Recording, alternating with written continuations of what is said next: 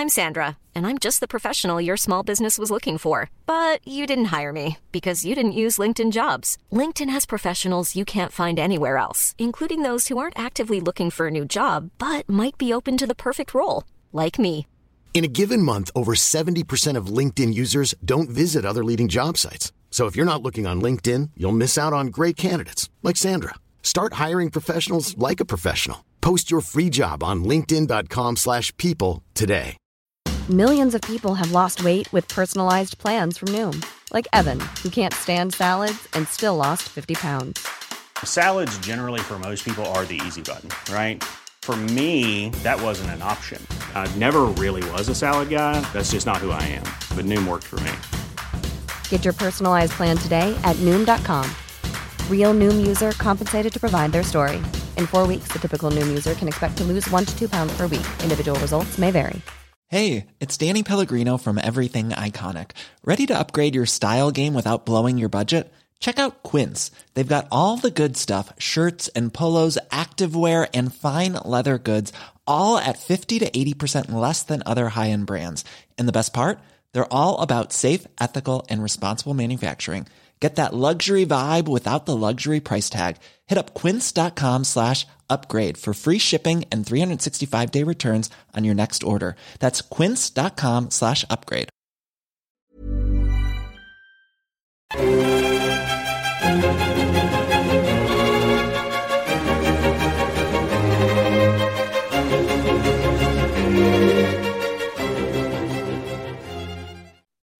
Hello and welcome to the Napoleonicist. I've got something really quite special for you today. I know I say that quite a lot, but this one, um, well, I introduce this guy as one of my favorite humans ever. He's just genuinely one of those really nice people in the world, um, but also one of the most interesting people I know in terms of the breadth of his knowledge on incredible things. Folks may remember that quite a while back now, I was joined by Kit Chapman as part of a much wider debate on the most significant invention of the Napoleonic era. And Kit dropped us a little teaser when he said that the Napoleonic era was pretty much uh, an era that witnessed a lot of the birth of some of the modern scientific things that we associate as being normal today. It's taken me a long time to follow him up on that. I'm delighted to say that Dr. Kit Chapman, a science historian, science journalist, author of Super Heavy and Racing Green, all round nice guy, uh, just a hilarious individual. If you've ever heard him down the pub on History Hack, is joining me once again on the Napoleonicist. Kit, welcome back. How are you doing, my friend? I'm doing very well, thank you. Thank you so much for having me back. I love talking about science history and dorking out. So we've got a lot to cover because Oh. the Napoleonic era is really, as you say, the birth of some of the major sciences we have today. It's, I mean, you sent me a little list because I'm going to be completely frank with listeners. I'm a dunce when it comes to this. I was no great shakes when it came to my GCSEs. I just about scraped through. Um, and then I ran away screaming. Apart from biology, I could I could stick biology because that sort of made sense. But chemistry and physics, it was all just this kind of thing of I can't see it. It doesn't make any sense. Um, so you're going to kind of help us through my kind of dunciness. But some of the things you sent me, um, just to give people some teasers, we've got chemistry, we've got electricity, the steam engine, computing, even biology, photography. This sounds pretty mental. Before we dive into some of those specifics, I just have a very general question, which is about sort of where science is at and how it works in terms of development during this period because there's there's sort of two sort of bookends to this i feel there's newton and the famous incident with the apple and newton being associated with universities in cambridge and all the rest of it. And then you've got sort of the endpoint that we know today which is very much you know science being driven by um, inventions usually funded through large corporations and associated with again with universities or big research institutions. But there's also this kind of middle point which is that kind of nutty professor caricature that some people have of sort of people hurling together concoctions in you know their their cellars somewhere and just sort of stumbling across inventions so how does science work in terms of development during this period is it a mix of all of those things It is. It's, it's it's exactly that because it's it's a transition from a period we call the Enlightenment, which is essentially when nobles can afford to do science as a hobby. And so you see lots of people they're, they're buying microscopes. So you mentioned Newton. Um, Newton's mainly in the in the 1600s, uh, and he and a guy called Robert Hooke. Um, Newton writes a book uh, called um, Principia, which is discussing all of his physics ideas. Robert Hooke writes Micrographia, which is about uh, sort of actually looking at things under the microscope. And that gets people interested in science. And so you get this era of gentlemen scientists who are just trying stuff out. Um, and then and we're going to talk about some of the people that are involved, but you'll find that there are reverends, there are aristocrats, there are uh, essentially pharmacists, and they're all doing the work independently. There's no such thing as a proper scientist. There, there's no job of he is a scientist at this point in time. So everyone's doing something as well as that. Even people who are, are, sort of doing predominantly scientific research, usually they're involved in the military, for example. I mean, Charles Augustin de Coulomb um, is a great example of that. He's one of the pioneers of sort of electricity, essentially. Um, and he is a captain in the French army. He's an engineer. So everyone is doing something other than science. And this is where you start seeing the transition to what we think of as scientists. This is really where people start moving and becoming scientists. And is the Industrial Revolution a symptom or a cause of that transition? I mean, you talk about how we've got the Age of Enlightenment in the mix. Is it all kind of a, a little bit of a messy picture, or is there a kind of a dividing moment? It, it really is a very messy picture because also bear in mind that it's happening at different speeds in different countries. The Industrial Revolution isn't something that happens overnight in all of Europe. Um, predominantly, it starts off in, in sort of the north of England because that's where they're looking at doing wool, and it moves down and there's sort of waves and there's pockets, and people are trying to solve local problems and they spawn other ideas. So you'll see that with Humphrey Davy. He's he's Cornish. I mean, he doesn't almost he almost doesn't think of himself as British. He is Cornish. Um, and so a lot of the elements that he discovers are basically things that he's been looking at in mines. Um, potassium is a great example of that. It comes from potash. So that's where we get the name potassium. So there's all this kind of solving of problems. And as people solve the problems, the picture starts knitting together. Um, so the Industrial Revolution is a symptom of it. It's also a cause of it because it's actually driving that change and encouraging people to think of things differently. Okay, let's start talking about some specifics then. Um, chemistry, you sent me a note saying, look, this thing is literally invented during the Napoleonic era. Talk yeah. us through it. Talk us through it. Okay, so chemistry, prior to the Napoleonic era, most people who, who are doing chemistry are probably thinking themselves more along the lines of alchemists. I mean, Isaac Newton certainly considered himself an alchemist.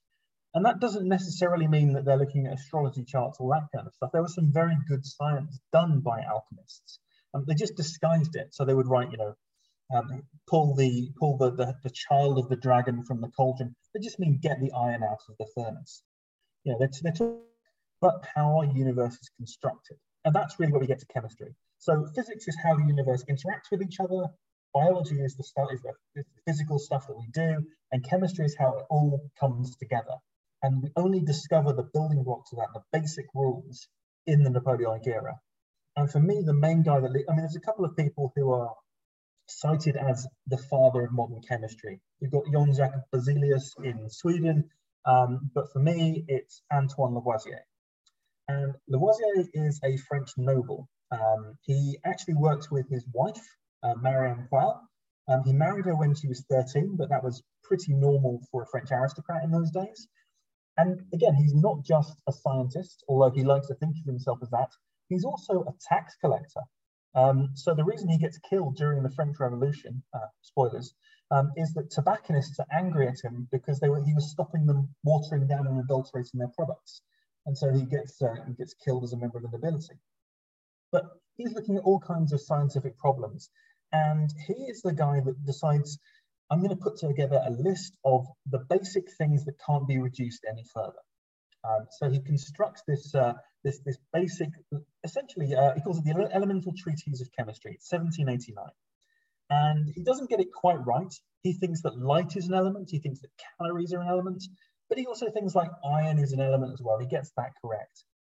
Um, and this is also based on his work sort of 10 years earlier. Because as I mentioned, you've got these multiple people doing multiple things. And Marianne can, has a skill that he doesn't have. she can read English. There's a guy called Joseph Priestley. He is a priest in, um, which is, suits his name, I guess, in England. And he comes up with this idea called dephlogisticated air. Now, at the time, there was a thing called phlogiston theory. And the idea was that phlogiston was this magical substance that when you uh, burnt something, that's what produced the fire. And in fact, calories was this sub calor was this substance that created fire.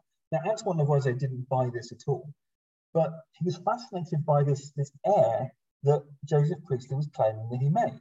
He got some, some water and he was producing some strange air bubbling off. Now, of course, we're talking about hydrogen and oxygen. We know that air, you know, water is H2O. And so Lavoisier comes up with the name oxygen. I mean, that is 1778. So that is Napoleonic era. So when I talk about discovering elements, I'm not talking about obscure ones. I'm talking about the big building blocks here. Anyway, he puts together this elemental treatise. And it's the first time anyone attempts to actually list the elements. Um, so I think that's sort of the father of chemistry. The other thing that he really does, um, and this is again part of the French Revolution, is they see it as an opportunity to shake up the scientific establishment. So in 1791, the French uh, revolutionaries put together a panel of experts, and that includes people like Coulomb, who I've mentioned, it includes Lavoisier, and they come up with the metric system. So if you have ever used anything in the metric system, that is from the French Revolution. So we're talking smack in the Napoleonic era. Um, do you want me to move on to another one? Um, let me just pause for a second and and gather my head. So effectively, without Lavoisier, we wouldn't have had the foundations of what goes on to become the periodic table because nobody would have worked out the list of elements to categorize. Exactly.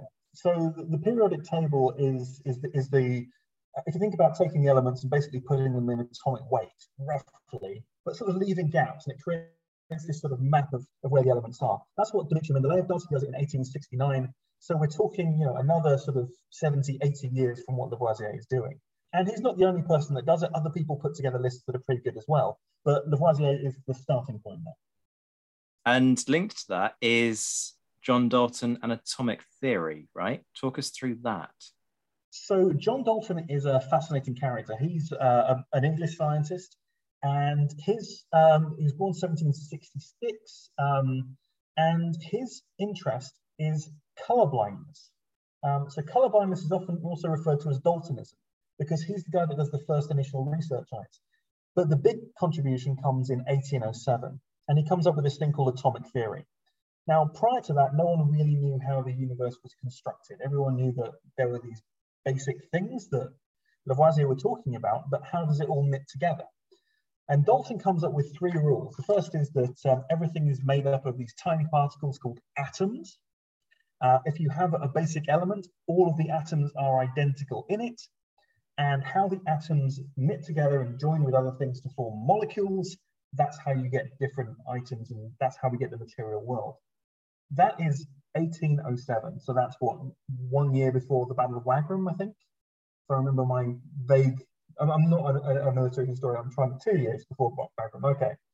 Um, two years after Austerlitz, two years after, yeah, there we go. I've got it. Slap bang in the middle. Um, smack bang in the middle. Um, so that's what so that is just emerging. And that's incredible because before that, we hadn't even really considered how the world was structured together. And that leads us on to what happens in the Victorian era, where people start sort of looking at how things are constructed. There is a boom period where we suddenly get loads and loads of elements discovered. So prior to um, prior to about 17 sort of 1760 1770 when we start getting oxygen and we get nitrogen in 1772 that's from niter, um, you know, which I'm sure you're familiar with the French word there. Um, prior to that, we've only had one element in the past thousand years that was discovered, and that was by uh, a crazy guy called Hennig Brand, um, who, for reasons best known to himself, was trying to turn his own urine into gold, and by accident discovered phosphorus. I mean, that's a story unto itself, but it is not Napoleonic. And before that, we were just stuck with the stuff that the, the ancients knew about. So we had copper and we had gold and silver. And suddenly we get this boom. Um, so we have chlorine coming up, we have nitrogen, we have oxygen. Um, Berzelius, who I mentioned, um, interesting guy. He invents lots of words like catalysis and polymer and isomer, uh, you know, scientific terms. Um, but he discovers lithium and silicon and selenium and thorium and cerium. Um, and you've got Humphrey Davy, who's working and he's discovering potassium, sodium, calcium, uh, magnesium, boron, strontium, which is the only element named after somewhere in England, by the way. Oh, sorry, Scotland. It's a, a British Isles. Um, it's named after a tiny village called Strontian in Scotland. Um, barium, even. So all of these elements that people are suddenly discovering, that's largely because they're starting to think of the world in a different way. Uh, and also because we have this other thing, which you mentioned earlier, we have electricity. So people start doing electrolysis experiments and suddenly they can actually separate out the rocks and discover different bits. But the reason that we have this boom period in the 19th century, this, this incredible age of Victorian discovery, the building blocks are created in the Napoleonic era. So, how much credibility do these people have when they just sort of turn around and go, "Hey guys, I just found this new building block of the universe"? Do people sort of go, uh, um, "Yeah, all right, mate," you know, pull us, pull another one, you know? Um, so there is a lot of competing theories. Um, you're absolutely right, and this is still a period where people believe. I mean, I, I mentioned Berzelius believed in something called vitalism, this idea of sort of the body having a soul. Um, miasma theory is the most common theory for spreading disease. No one, but germ theory won't come along for another sort of 40 odd years. Um, and so there are people that just go, no, this isn't right. But there are people who are right so often they build up credibility. And Humphrey Davy is a classic example of that because he can back up what he's saying with demonstrations. Um, one of the things that he does is he starts using um, nitrous oxide, which is laughing gas, uh, and he's getting people high on their supply. You know, this is, he is he is one of the sort of the first sort of drug dealers in terms of just he goes around parties with a bagpipe and giving people a, a little whiff of, uh, of laughing gas. Um, and he starts up a series of lectures as well. He's, he's one of the, the main figures at the start of the Royal Institution. And so he's giving these lectures to the public for the first time. It's not just the posh guys, it's not just these aristocrats anymore. He's bringing in everybody. And that means that he's able to, um, there's a bookbinder uh, who's working in London who has no education whatsoever. Um, and he starts writing down all of Davy's notes. And Davy gets injured in a lab explosion and he's looking around for someone to sort of help him out with some stuff. And he comes across this guy who has literally copied down all of his lectures. He thinks, I'll give him a shot. And the guy turns out to be Michael Faraday, who is arguably the greatest uh, scientist of the Victorian era. Um, so all of this is this happening. Um, we have, I mean, one of the things that one of the people that is listening to Humphrey Davy give lectures is a very young Mary Shelley. Um, we know that she attends it, and then when you have the year of no summer after the Mount Tambora volcanic explosion in 1815, she's stuck in um, in Italy with her husband. They have a writing competition, and she's thinking about all of these science. She's thinking about electricity and, and volts and all of this kind of stuff. And so, of course, she comes up with Frankenstein. So we have science for the first time blending into um, to fiction. And of course, there's amazing literature throughout the Napoleonic era. I mean, we have Jane Austen, for example. But this is the first time that we actually have science fiction it's invented in the Napoleonic era. This is just incredible. I knew this was going to be brilliant. I absolutely knew this was going to be brilliant. Um, I'm going to stay with that kind of thing that you're tapping into there about electricity. Um, this is something that I've always considered absolutely barmy. The way that you can just flick a switch and a light comes on, and you know it, it all just sort of works, and you you plug your battery charger into the mains and it's genuinely it's like magic in my head because it all just works off electrons and things and you just go okay it works. I'm just going to accept it. Um, talk us through how they come up with this concept or, or become aware of this concept and start to work to harness it I mean, electricity is a really interesting thing because they're working with it, but they don't really know how it works.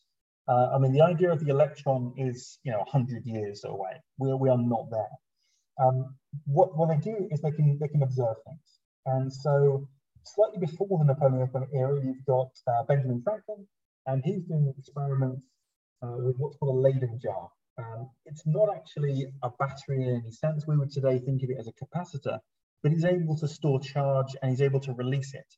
And he releases it like a cannon battery. So that's where we get the term battery from.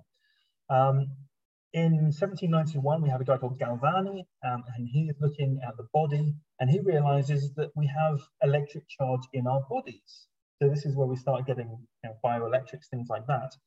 but the real breakthrough, as far as I'm concerned, uh, in this era, is um, isn't isn't Galvani. It's not uh, Coulomb, who I mentioned earlier, uh, and this is the guy that comes up with electrostatic repulsion. Uh, it's Alessandro Volta. He is an Italian scientist, and in 1800, he sends this bizarre device over to London, uh, to the Royal Society, and that was the Royal Society was set up by um, the likes of Boyle and Newton in the 17th century, um, and it's a very august institution. By now, if you want to get your scientific stuff noticed, you send it to the Royal Society, and they'll look it over, and if they like it, you're made. Um, and Alessandro Volta sends this this pile of stuff. It's a load of zinc and copper sheets that are sort of soaked between um, sort of brine soaked rags. And it's called the voltaic pile, and it is the first battery. I mean, it's not a very good battery, and batteries don't really have a use or a purpose for another 100 years almost. It takes a while for us to actually get going with electricity. Um, you've got experiments, as I mentioned, with Davy, and Davy produces in 1802 the first incandescent light bulb. Um, but again, we're still waiting for you know, 50, 60 years before that really takes off. But just think about the names I'm mentioning here. You know, Alessandro Volta, that's where we get volt from. So even the terminology we use today is sort of coming through there. Coulomb we've mentioned. Um, Napoleon's big genius was Andre Marie Ampere. Um, he was a maths professor and he began experiments into electricity and he eventually came up with how electricity and magnetism relate how current influences the circuit. So we have amps from Ampere. So this is really the birth of technologies that, again, we're not going to really use for another 50 odd years. Um, it's very strange how the Industrial Revolution works. As I mentioned, people would sort of prioritize what they need at the time. So we've got coal, for example. I mean, that happens, but we don't have oil. Um, oil at the time is predominantly things like whale oil uh, which is why we've got a massive whaling industry. We don't have crude oil for decades. So just because these things are being invented uh, in the Napoleonic era doesn't mean they'll have an immediate impact. But the impact of batteries, I mean, every single one of us has got a battery in our pocket these days with a mobile phone. Um, and the batteries that we use in the mobile phone only came out in 1990. So we're looking at 200 years of development to finally get there, but all of the seeds are laid in the Napoleonic era. That's just incredible. Uh, I've always wanted to know where the term battery came from, and now I do. Yeah, Every day is a learning day. Yeah, it's Benjamin Franklin. and as you say, just the, the pedigree of the names that you're mentioning, you can just kind of see what you're saying in terms of those seeds getting sown into the future. One name that I do kind of associate with this period is Watt okay, maybe a little bit before. Um, but James Watt, um, obviously very famous. Let's talk about steam engines. And this is something that I kind of think of as it's just coming into sort of the the it's sort of they're just beforehand and it kind of starts to develop during this period but nobody's developed that technology to anything like the extent that it can be used in the ways that we go on to associate it with yeah, well, in science, it's a funny thing. You usually get this sort of odd lull. So, for example, plastics, we start getting plastics in the early 20th century, but we don't see how plastics are used until after the Second World War. Um, and that's happening today. I mean, we've already got the ability to actually cut and splice our genes. Um, it's already won the Nobel Prize, but no one's doing it yet. It's going to be another 20, 30 years before we've got designer, you know, we've essentially we've eradicated gene um, gene diseases. Um, but that will happen.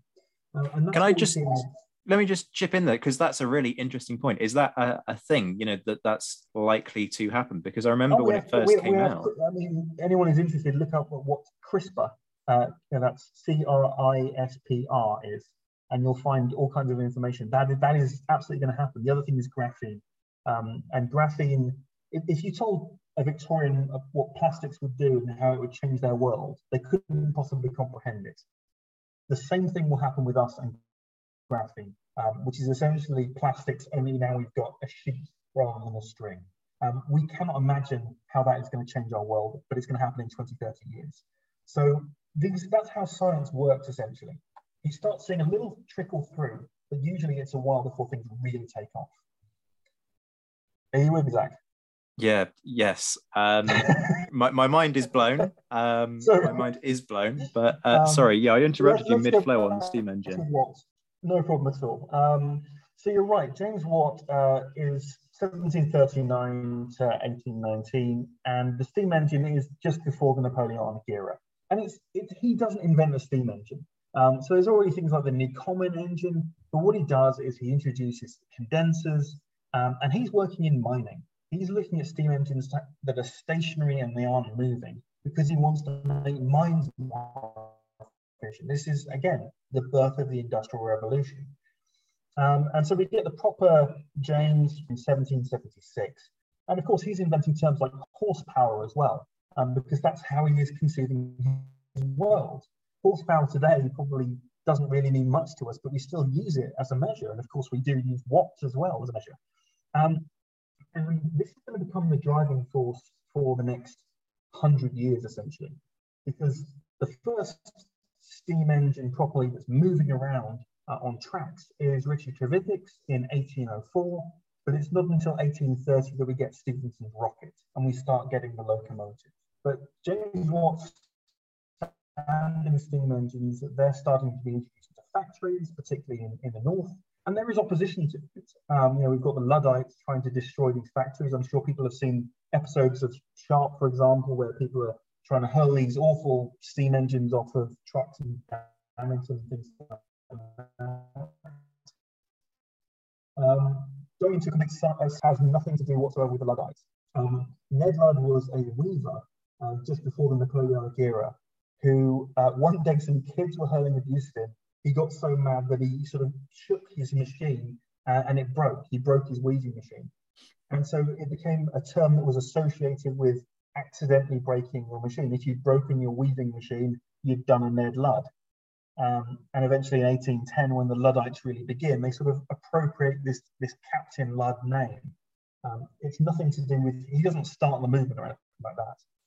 Um, again, sorry, I'm drifting off into, into sort of non sequiturs here. Not at all. Not at all. Um, it's it's fascinating. Uh, having recently had my phone break and been called a luddite by uh, a mutual friend of ours, funnily enough, Andy Dorman, um, it's all taking on an additional level of meaning. Um, I love it. Uh, yes. So, I mean, this is the thing, isn't it? That people would love to kind of philosophize about how differently would the Napoleonic Wars have played out with the invention of the steam train? Um, but that's that's a whole conversation for another time, I suspect. Um, it's all. I mean, also that's that's not going to happen because bear in mind that we don't have the the steel processing that is required at this stage of technology as well.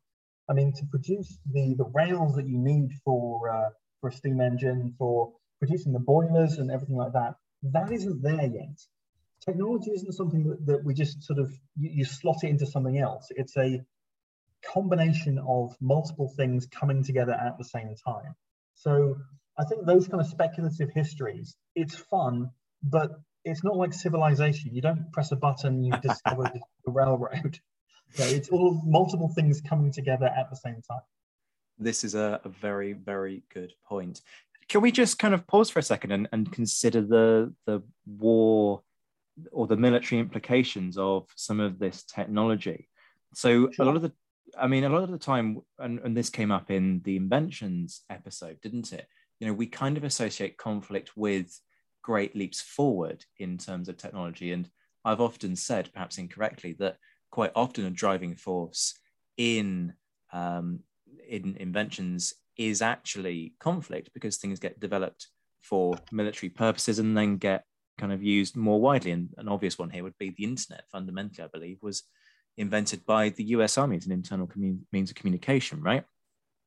Uh, um, well, I mean, I would say it was invented at CERN, um, but uh, I mean, the, the, classic one I would use is GPS.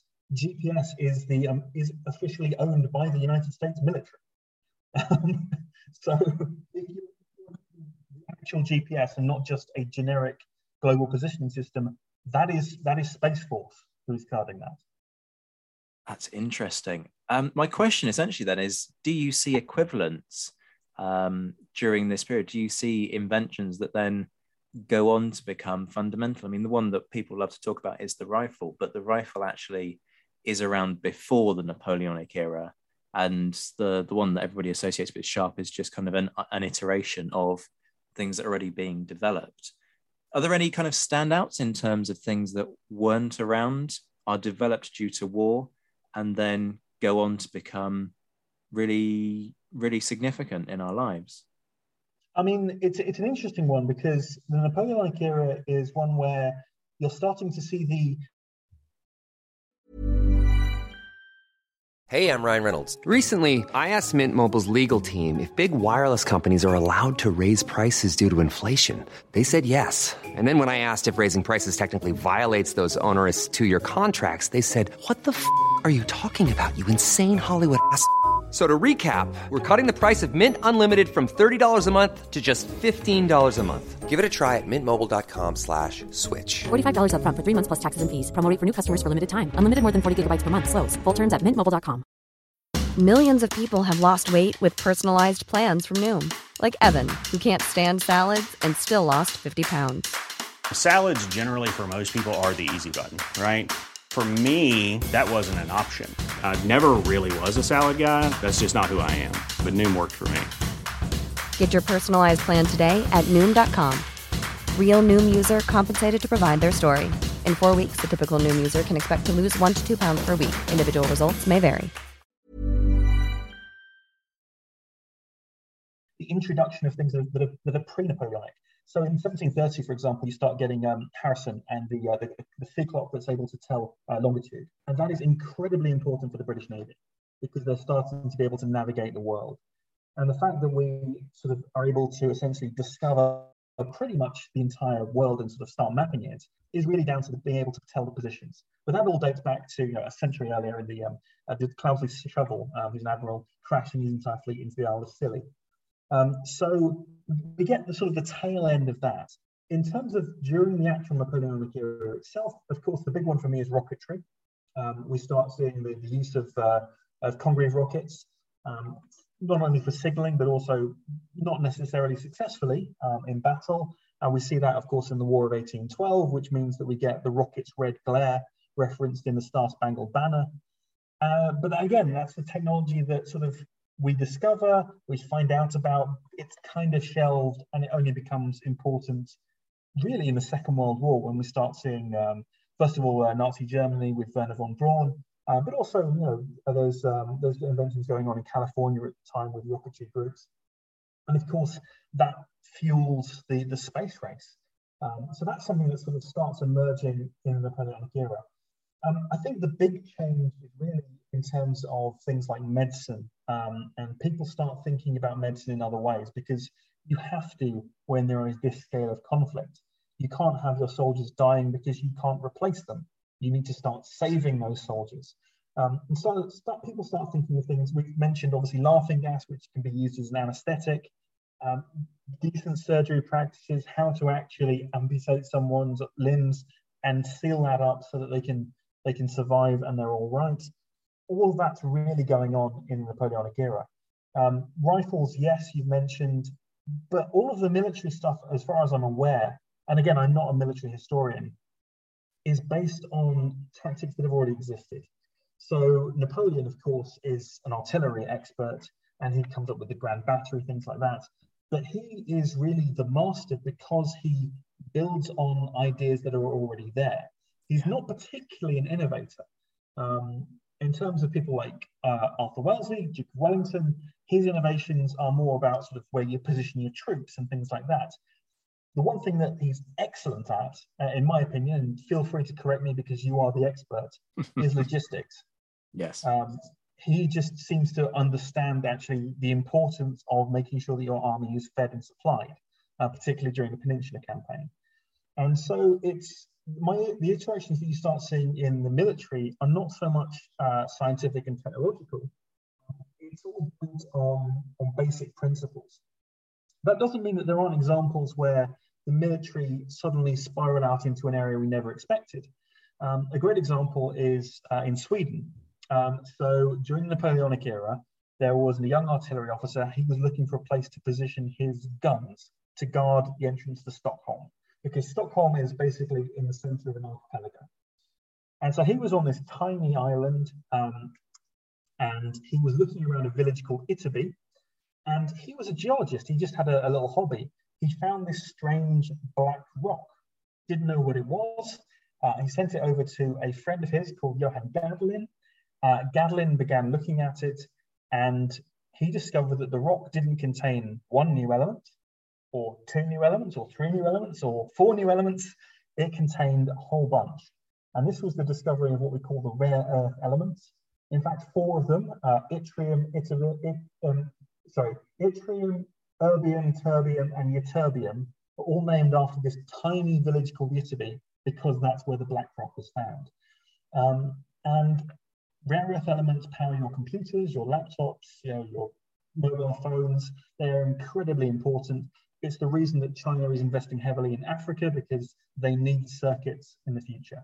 So all of that does come from the military, just kind of in a roundabout way. In terms of direct practical discoveries from sort of conflict, it's not so much happening in this area. Everything's being built around it this is i know i've said it already but this is fascinating and i'm just going to give a little teeny tiny spoiler to something that we will discuss later because you're talking here about how you know a lot of this technology feeds through to the modern day. And you know your passion and your knowledge is coming through very clearly here. And folks if you want to know more about kit's work we are going to discuss his latest book racing green which is coming out um, in the very near future. Uh, so you are going to want to s- stay tuned for that because Kit's just a master at this kind of stuff. I want to just kind of throw a, what looks like a hand grenade in the notes uh, into this conversation computers. Now, my association with computers, admittedly, and this is a shameful admission, comes from the imitation game and watching Benedict Cumberbatch as Alan Turing doing that kind of autistic um, kind of genius really very, very well. Um, but you're about to tell me that the first computer of sorts comes from the Napoleonic era, right? I am going to tell you exactly that. So uh, I should point out, by the way, the Bletchley Park stuff with Alan Turing. Alan Turing was amazing. He wasn't the only person that was working on that computer. I mean, Bletchley Park was a factory unto itself. There was a, a huge project going on there. Um, all kinds of things were happening. But a computer is essentially a um, a calculator, a very advanced calculator where you're turning yes and no's into a code. And that code allows you to follow a sort of switch and program, and you can actually execute whatever you're, what you're doing. Um, so don't think of computers as this sort of magic box where stuff comes out. It's just maths. And the guy that really sort of came up with this was Charles Babbage. So he invents uh, in 1819, which is just in there as Napoleonic what's called the difference engine. And it's basically a series of wheels and gears to do calculations. Um, it doesn't work very well. Um, he builds a proper one in 1822, um, just after Napoleon dies. Um, and the, the, British government are funding him. I mean, they're giving him, I think, about £4,000 to continue his research into this. One of the first people he actually recruits to help him with this um, is actually Lord Byron's daughter, um, and her name is Ada Lovelace. So if you ever see the mention of Ada Lovelace anywhere in terms of computing, that's where it comes from. Ada Lovelace and Charles Babbage are doing the first calculations. Now, as I mentioned, it doesn't work very well.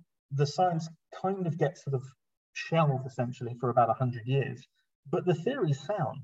I mean, this is the basics of the computer. And so when we get to the Second World War and people need to crack codes, and it's not possible to do it with your with your sort of your mind, you've got to actually sort of, it's way too complicated for a human. We start introducing computers. Um, and so again, it's one of those things that sort of takes a while to, to come, come full circle. Interestingly, there's actually even a, a weird connection uh, between computers and that other Napoleonic invention of the battery. Because the guy that dis discovers the lithium ion battery, he's called John Goodenough. I think he's 99 now, he's still alive. Um, and John Goodenough is the guy that comes up with computer RAM as well. So we've sort of combined the two Napoleonic things together. Uh, and he won the Nobel Prize a couple of years back um, because he's just changed all of our lives. So all of these inventions, they're, they're disparate strands, but you can see they weave together not necessarily in the next 10 years or 20 years, it could take 100 years, but everything comes together from the Napoleonic era. It's remarkable. It's just, uh, my mind is slightly blown. Apologies for these sort of banal comments about how incredible and fascinating this is, but it, it really just is.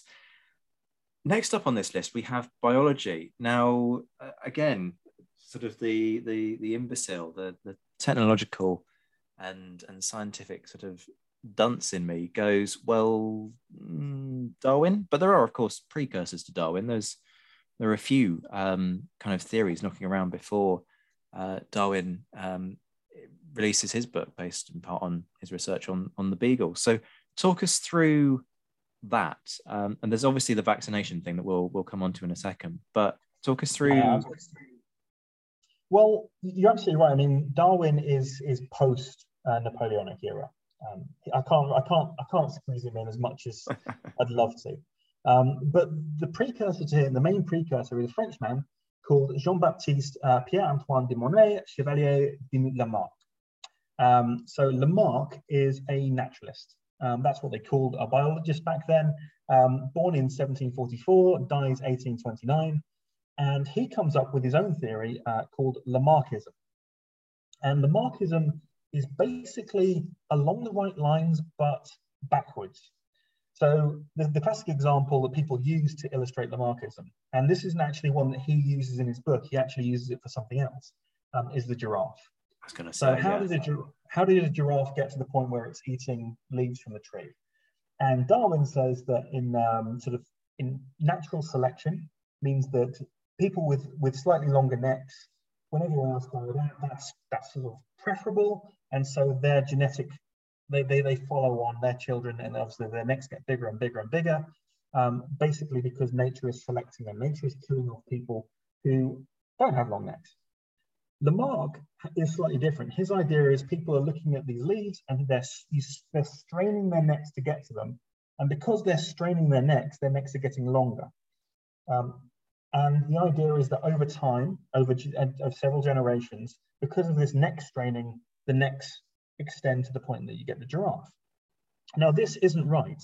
If I, you know, a, a classic example is if I start lifting weights and I get incredibly muscular, if I, if I have a child, that child will not be a mini Arnold Schwarzenegger. Um, you, you, you, don't, you don't transmit the changes to your body through your genes. Um, and so Lamarck got it the wrong way around. But he is a precursor to Darwin and he influenced a whole bunch of people. People tried to prove Lamarckism for the next hundred odd years. And so he's a really useful front runner for essentially the theory of evolution. Okay, vaccination. We did, we did. Uh, I mean, I love Lamarck and, and Darwin, um, but I've always kind of scratched my head and, and this is sort of the arrogance of sort of 20th century knowledge, isn't it? But I sort of looked at it and went, mm, but that doesn't work. Um, but of course, but that's because we know. At, at, this time, we had miasma theory. People thought yeah. that uh, the bad smells transmitted illness uh, yeah. rather than germs. We didn't know about that. People thought that when you burnt something, that was there was some kind of magical substance in everything that was causing the fire. It wasn't a chemical reaction. So, you know, I can kind of understand where he's coming from, but it's, it's all part of the learning process. It is. You've mentioned germs. Let's stay with germs. Vaccination. Yeah. This is something that we did touch on, um, wasn't it? Uh, back in yeah. that that greatest invention episode. And, and, the, the and vaccination is is smack in the Napoleonic era. So this is 1796, and Edward Jenner is developing the first true vaccine. So there was a process um, to inoculate people against getting smallpox. It was called uh, variolation. It dates back thousands of years from India, sorry, about a thousand years from India. Um, and essentially, you were taking some, some smallpox, incredibly dangerous. It was killing, you know, hundreds and thousands of people, and you would infect people with them, and basically very weak in dose, and you get some immunity to, to small, smallpox. Um, Jenner's leap is that he looks at cowpox, which is kind of related. He notices that essentially maids aren't getting cow maids who are milking cows aren't uh, are getting cowpox, but they're not getting smallpox. And so he takes some cowpox, he gives it to uh, a small child, and that vaccinates the child against smallpox. He then exposes the child to smallpox and, and they don't die, they don't get it. Um, this is a game changer because it starts teaching people about vaccines. And obviously, vaccines today have saved millions and possibly even billions of lives. Um, we've got it obviously at the moment with the COVID situation. Vaccination is reducing the risk, it's keeping people safe. Even if you get the disease, even if you get the virus, sorry, your, your chances of survival are much greater. Your chances of giving it to someone else uh, are much lower. Um, but with smallpox, today we don't have it. Smallpox exists in a lab somewhere. That's it. We have wiped out one of the killer diseases of the 18th century. And that is all because of Edward Jenner, and that is all because of what's happening in the Napoleonic era. Yes, I'm glad that you kind of explained to people, just in case any of my listeners are skeptical about the vaccine, about why it is important to look into. Sorry, yeah, what... I couldn't resist. No, go out. for it. I, I, I, welcome it genuinely. Um, why it is important for people to go and read up on the science behind vaccination and get yourself vaccinated, not just to protect yourselves, but to protect others. Because, you know, hello, global pandemic isn't over yet. Um, uh, I mean, next up on this list, you've got circulation and surgery. So, are you about to tell me that a proper understanding of how the circulatory system works comes from this period because I thought that was a Greek concept. No, that's no, I'm not going to do that. That's much earlier. That's Harvey, um, and Harvey okay. is the 1600s. Um, okay. Actually, understanding of how the body works. I mean, Harvey Harvey got his idea because basically he realised that if you held over that little vein in your hand, your hand starts turning white, and obviously the blood's not going there. Or you, you tie a string around your finger, and your finger turns white, and it will start swelling up and things like that. So we've known about that for about about 200 years when it comes to the Napoleonic era, um, probably a little bit less. Um, so circulation itself, not a new thing, but actually understanding how the body works in terms of what the organs are doing, how, how the blood is actually flowing, the circulatory system, we're starting to get a much clearer picture in the Napoleonic era. Um, and that is really a tail end product of the Enlightenment. But as you mentioned, we start getting things like proper surgical techniques and we get anesthesia. I mentioned Davy and laughing gas, but anesthesia in the Western world doesn't really take off until probably about the 1840s, I think it is. Um, 1840s, 1850s. So it's, it's not happening properly in the Napoleonic era. But in Japan, um, I, I, this counts as Napoleonic as far as I'm concerned, even though Japanese were not involved whatsoever in the Napoleonic Wars. Agreed. Um, uh, uh, Hanaoka Seishu, um, I hope I pronounced that correct, was a doctor, and the doctor was still trading vaguely with the uh, with the Japanese. He got hold of some medical techniques from the Western world. He combined them with traditional medicine, and he worked out how to knock people out.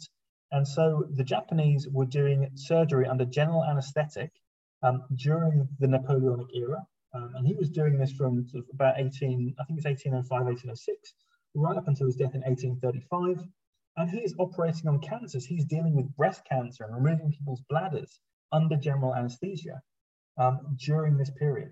So if you thought about treating cancers was, was a sort of a very modern thing, no, that is happening in the Napoleonic era. For what seems like the 4,000th time in this episode, my mind has just been blown because that's an absolute game changer in terms of treating deep tissue um, issues. That's that's not a technical term. That last it's bit, not, but it's not it's not a technical term at all. Um, yeah, it, it, really isn't. Sorry, sorry, I'm, sorry to just. Yeah. I'm like uh, my inner pharmacist is kind of going, oh my god, no. Um, it, it's uh, so we're looking at removal of organs, for example. T- uh, organ is made up of tissues and tissues, yeah, things like that. So um, we are we are looking at sort of major surgery. And that's always a problem for two reasons. One is that you get any open wound at this point and it's going to get infected. So we're looking at sort of waiting for germ theory and we're waiting for um, aseptic technique. And that isn't quite in the Napoleonic era. It's starting to emerge. People are starting to think about it, but we're really waiting for, for surgeons in the 1850s. So unfortunately, if you are injured at you know, the Battle of Waterloo or whatever, you're not going to have proper you know, antiseptics. That is not available to you. And in terms of anesthesia as well, again, there are some sort of minor sort of considerations and things like that. People have started to think about it, but you're just going to have to uh, to bite the bullet, as it were. You are going to have to chew on something and hope that you, they are going to cut your arm off very, very quickly and get rid of it. Um, and we've got surgeons who are coming up with wonderful techniques about sort of almost like putting their arm circularly around your limb and sort of speed, speed hacking to sort of slice your limb off how fast they can get it because they need to do it quickly.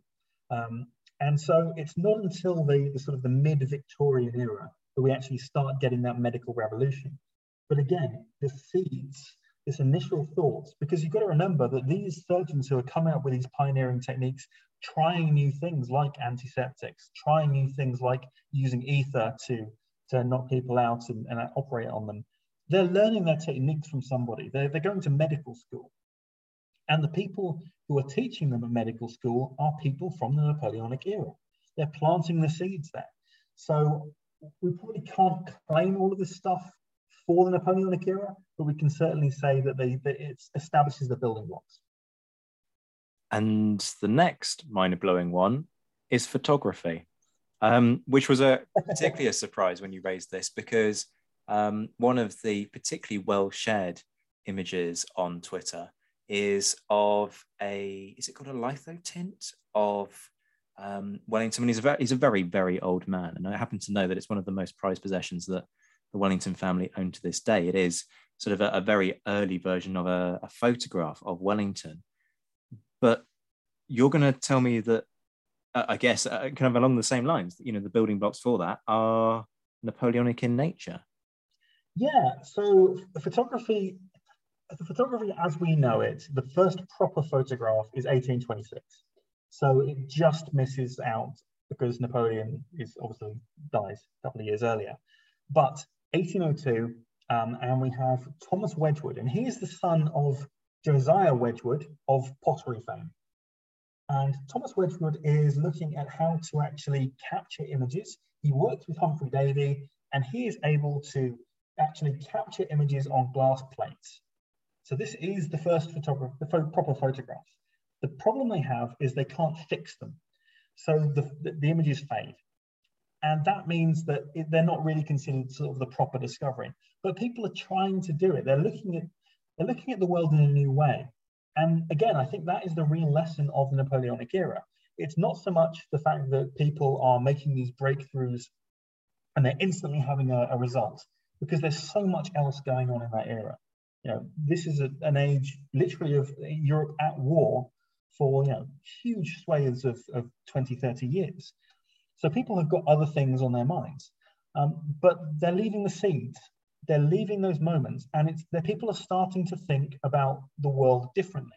They're not thinking about how can I have a great portrait anymore. They're thinking how can I use science to actually capture what I really look like. And so all of these sort of smart thinking this way of thinking, this approach to actually how do we do science, who is doing science, is moving us out of the Enlightenment age, it's moving us into the Industrial Revolution. And that is why the Napoleonic era is so critical for science. So you've regaled us with a, a whole series of brilliant um, inventions and, and the way in which they go on to have incredible impact. And this is an unfair question for me to spring on you, but I happen to know you well enough to know that you've usually got an utterly bonkers story that you can just pull out of a hat, it seems, and, and throw into a conversation. Um, and you've got lots of people during this period who are experimenting, obviously. Are there any kind of wacky things people that will people will listen to and just roar with laughter in terms of what you know it, people sort of trying to do their best but actually doing something utterly bonkers um, that's way off the mark i mean there are so many people who have got this, these brilliant ideas that sort of never go anywhere. I always feel really sorry for i mentioned him very briefly a guy called carl wilhelm scheele who discovers so many different things. He discovers chlorine and he discovers oxygen. And every time um, he, he is ignored. So one time he publishes it in a book, but the publisher delays it by a year. And so someone else comes up with the idea in that year and he misses out. Another time his letter goes missing in the post when he's telling people. So he ends up being credited with absolutely nothing uh, whatsoever that he discovers, except a color of green. Um, so, um, which is just, it's I mean, it's, it's sort of really depressing. And Scheele's green is this color he comes up with. Um, and it becomes the rage of the era. It's this beautiful green color. Um, the problem is it's made from uh, copper arsenite. So it's got arsenic in it. And it's incredibly toxic. But Napoleon happened to absolutely love uh, Scheele's green. And so in St. Helena, he had his room painted bright green with this horrible arsenic um, wallpaper. And so some people often mention the, stomach, stomach cancer that he dies of. I know that there is some sort of debate about Napoleon's death. You'll probably already covered this one. But we do know that arsenic exposure is linked to stomach cancer. So it's entirely possible that this brilliant scientist, Carl Wilhelm Scheele, who came up with so many things and was constantly ignored, the one thing that he is credited with, the one thing that he is remembered with, could have had a role in the death of Napoleon himself. Oh, there's a bombshell. There's a bombshell. um, there's so much to discuss there, isn't there? Not least because there is this ongoing discussion about to what extent was there a history of stomach cancer? Because his dad certainly um, certainly died of, of stomach cancer, and he it's said that actually he had this huge fear. But I'm glad that you've emphasised there. Look, people, it wasn't the British trying to force feed him poison, and it's not as though Napoleon was going around licking his wallpaper. However yes, unquestionably, um, arsenic was found in his hair. Um, it's also worth pointing out that I believe George III was also a fan, and he had higher levels of um, arsenic in his hair when he died. Um, so it's not necessarily the arsenic poisoning that killed him. Um, yeah, and it's but... all because of this, Swede, this Swedish guy, Carl, Carl Wilhelm Scheele, who was otherwise ignored for all of the brilliant discoveries he made. Um, Isaac Asimov, who was a huge sort of science history buff as well as a great science writer, science fiction writer, he called him Hard Luck Scheele um, because I, I, think it's sort of eight or nine things that would have sort of, today would win the Nobel Prize that he came up with, and he is not credited with any of them.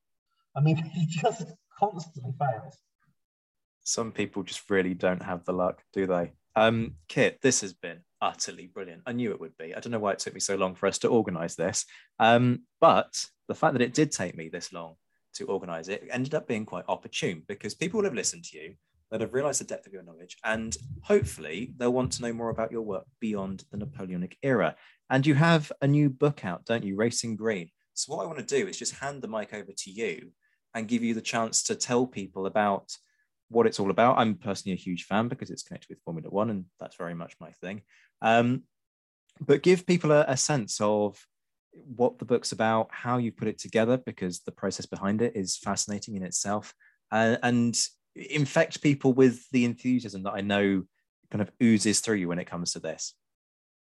So I've been a, a lifelong Formula One fan. I love motorsport, and one day I was working out in uh, in the gym, and um, my trainer said, "Look, I can't make the next session. Can you come to this client's house? We'll work out in his private gym, um, and then head off from there." I say, "No problem." It turns out he's a race car driver. We get talking about his cars. He shows me these million pound cars that he's got in his garage, um, and we start discussing, you know, the whole the whole history of science. And I realized that there's this strange thing that we, we there's so much science that happens in Formula One and other motorsports that actually spirals out into our world. So, for example, um, Formula One uh, teams have designed how to cribs to transport babies to, some, to, to Great Ormond Street safely. They've worked on aerodynamics to prevent cold air flowing out of fridge freezers in Tesco's. Um, they've pretty much helped every single Winter Olympics and cycling team that Britain's produced in the last 10 years win their gold medals. And I started looking at all of the spin off technologies how is this going to help fight climate change? I mentioned graphene earlier, but we've also got tires that are being made out of dandelions. We've got electric uh, cars coming out and being able to actually test batteries at you know 200 odd miles an hour rather than sort of pittering around a, a town centre is incredibly useful because that's at the extreme and then we can work backwards rather than working forwards and building up. So I put a book together that essentially looks at all of those spin-off technologies that come from motorsports, and that's from right and uh, uh, sort of back in the Victorian era and the first ever races in France. Uh, I didn't realize the first ever proper race car was electric, um, setting a land speed record in 1899. Um, right through to the modern day, and I've visited various Formula One teams and Formula E teams. I've looked at Extreme E. I've gone around the world. I went up the Amazon to look at where rubber comes from, which is a story unto itself. And it's all in a book called Racing Green, um, which came out uh, in uh, start of March in the UK, comes out in May in the United States. Um, and please read it. It's got nothing to do with Napoleonic era, but I hope you'll like it. Absolutely. Um, and who's the publisher so that people can go direct to the publisher and get it rather than just doing the classic Amazon uh, thing? It's published by Bloomsbury, um, same people who publish Harry Potter. So you should be able to find it there quite easily. Uh, and it's presumably it's available for pre-order already.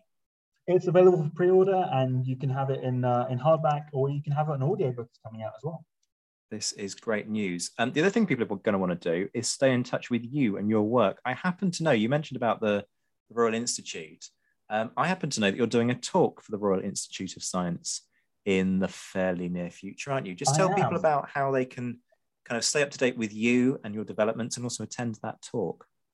I mean, I'm really excited about that. I get to follow in the footsteps of, of Humphry Davy and Michael Faraday. Um, so on 7th of March, I'm giving an, uh, a lecture at the Royal Institution in London uh, in person, but you can also watch online. It's, uh, it's pay what you can afford. Um, so please come down if you if you can make it. If you can't, tune in. I think it's 7 p.m. till 8 p.m. Um, UK time. And if you want to find out more about what I'm doing, where I'm going, all that kind of stuff, I'm on Twitter at chemistry kit, all one word, um, or you can go onto my website, which is kitchapman.co.uk. Folks, I'm going to put the links in the description. Follow them. Uh, literally, there's a little descriptor underneath this thing where you're listening to the, the podcast just click them, right? And, and go find out more about this incredible individual and his travels that seemingly just span the entire world and the discoveries that he makes along the way. Kit, I knew this would be a masterclass. It absolutely was. Thank you so much for joining me. No, thank you for having me. Folks, as ever, do me a favour, remember to like and subscribe, share the episode, and leave a review on Apple Podcasts. As ever, a huge thank you to my Patreon supporters whose generosity keep this show going. So, a particular shout out and much love to my Patreon supporters, my Emperor level patrons, Mark Stoos and JC Kaiser, my Marshal patrons, Marcus Cribb and Todd Campbell, my Commander patrons, Ger Brown, Liam Telfer, Jane Davis, Matt Bone, Bob Burnham, Stephen Gillen, and Michael Guest, and my mentioned in Dispatches patrons, Alexandra Lyon, Alistair Campbell Grieve, Andy Meeking, Beatrice de Graaf, Brendan Teeling, Colin Fieldhouse, Ed Koss, Bruins Girl, Gareth Copeland, Jeff Maple, Hugh Brannan, James Bevan, Jim Deary, Jim Getz, John Haynes, Josh Keeney, Lucy Tatner, Lynn Dawson, Mark Dewhurst, Mark Anscombe, Rob Griffith, Rory Muir, Ross Flowers, Ryan Diamond, Rob Coughlin, and Stephen Coulson. If you're interested in learning how you can become a patron and the benefits and the perks of each tier, check the links in the description. It'll take you through the through to the Patreon page and you'll find all the details you need. I'll be back very soon, but until then, I'm Zach White. This has been the Napoleonicist. Take care of yourselves, my friends. Stay well, stay safe, stay kind, and as always, thank you for listening.